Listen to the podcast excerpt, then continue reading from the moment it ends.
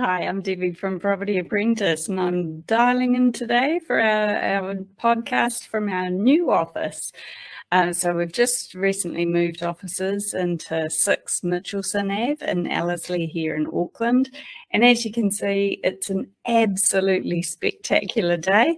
So I don't need any extra lighting. It's all just blasting in through the windows. So I would give you a tour of the office, but we've literally just moved in. So we haven't even unpacked boxes or anything like that yet. But today's podcast, I'm going to be talking about the CVs that have just been released. So there's been lots of attention from the media about the significant increase in CVs, especially here in Auckland. You know, CVs have increased uh, by about 34%.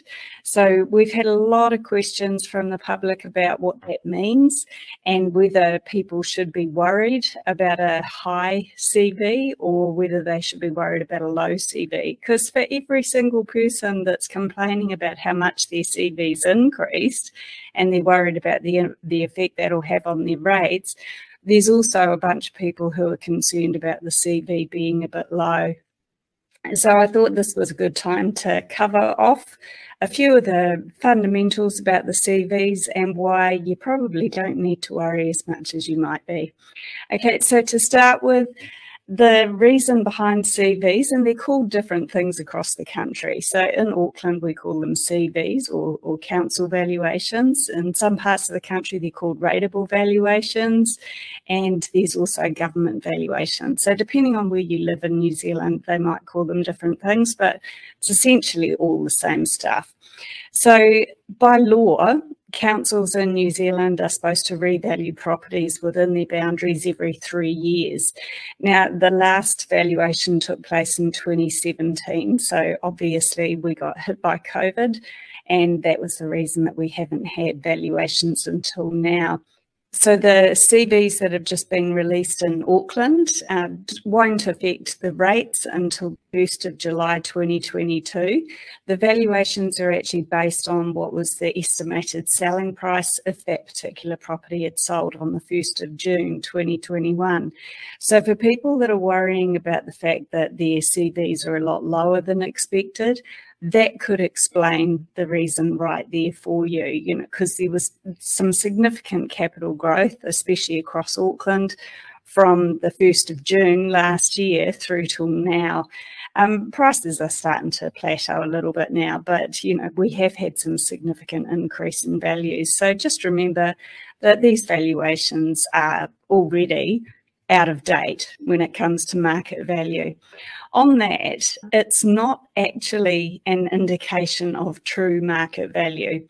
So the council valuations are done to basically help the councils to work out how much they need to allocate to each property for the rates.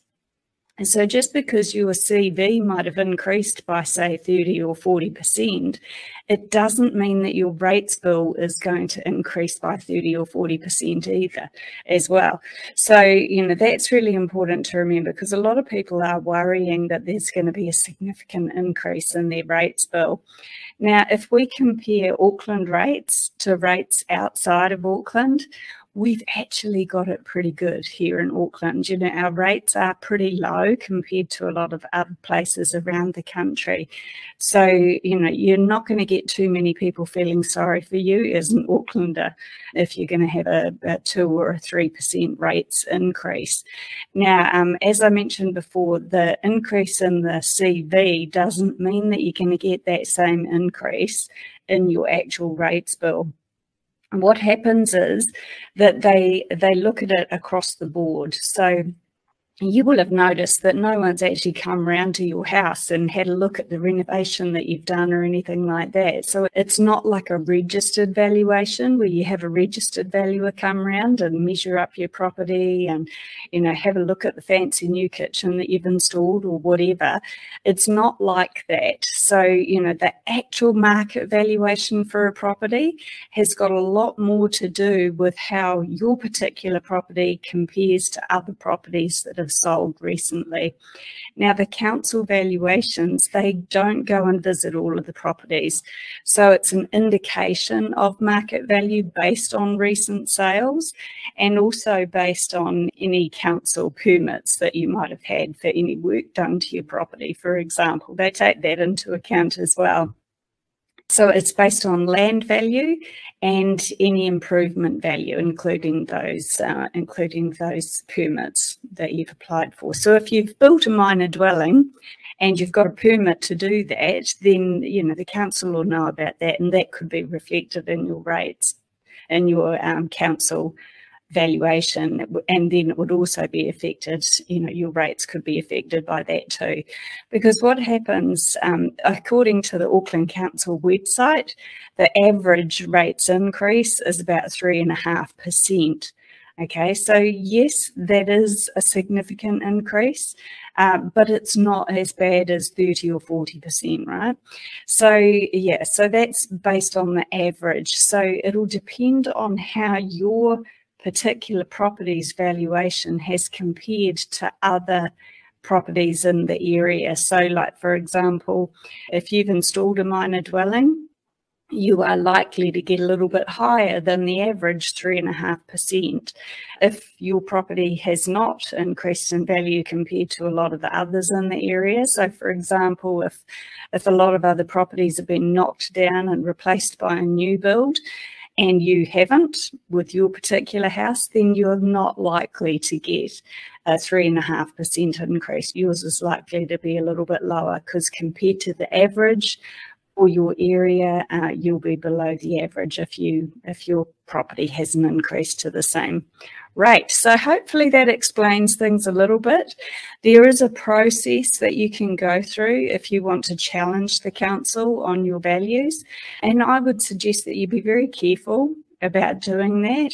Certainly, if you argue the fact that you think your house is worth more than the council valuation, then they'll be more than happy to adjust that. But I suggest that if you were trying to argue that your property is worth less, than the council valuation, that might be a little bit more challenging to get that across the line with the council. And so, uh, what we tend to do, and this is just personally, if we get a, a, council valuation that's lower than what we know market value to be, we kind of celebrate that. because at the end of the day, the only people that actually take any notice of the council valuations are home buyers and mum and dad investors, you know. So if you're not looking at selling your house, it really doesn't have an impact on you at all. If you are considering selling your house, it is probably one of the most common questions that the real estate agents get asked. And it's something that I'd really like to try and get through in this podcast is that it is not an accurate reflection of market value. So ignore the, the council valuations. If you're looking at putting an offer in on a property, don't pay attention to the council valuations. They're done at best once every three years. But certainly it's been a little bit longer this time around because of the pandemic that we've got. But on the day that the council valuations are done, uh, and as I said, you know, they're already half a year down the track from the date that they were based on, the market value that it was based on.